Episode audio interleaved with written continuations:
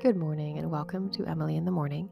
This is the podcast in which I share my morning cup of coffee with a poem by Emily Dickinson, and I share that poem with you.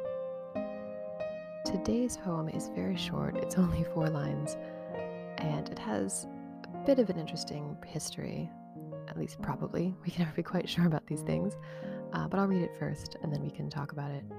It's the one that begins I would distill a cup. I would distill a cup and bear to all my friends, drinking to her no more a stir by beck or burn or moor.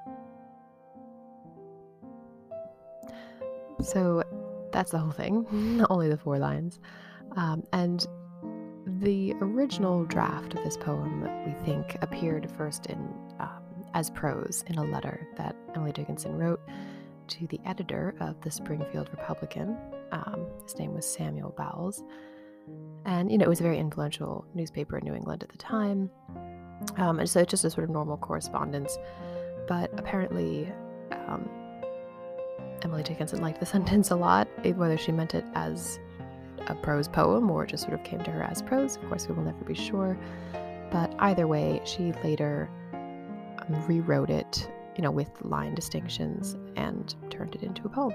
So, now to talk about it, it is going to be a very brief episode today, just because the poem is short. Not that we couldn't say more about it, but I just am going to keep my commentary as brief as Emily's poem. So, the first line I would distill a cup um, that many people feel is a reference to whiskey or some sort of distilled alcohol, which gives us a sort of an a feeling of toasting someone, right? I would distill a cup and bear to all my friends, sort of a conviviality. Uh, but then the next two lines are the ones that I really love, the ones that sort of stick in your head about this poem. Drinking to her, no more stir. Right? So it's one line, but it's got the bit of a rhyme in it, and it's got a lovely rhythm as well. Um, and it's just describing who you're toasting, right? No more stir by Beck or Burn or moor. So we've got a stir and moor rhyming, turning them into a nice little couplet. Um, but then we also have, of course, the rhyme within the line of to drink to, bringing to her no more stir. Now, the beck and burn refer to streams like water, types of moving water, and then the moor, of course, would refer to meadows.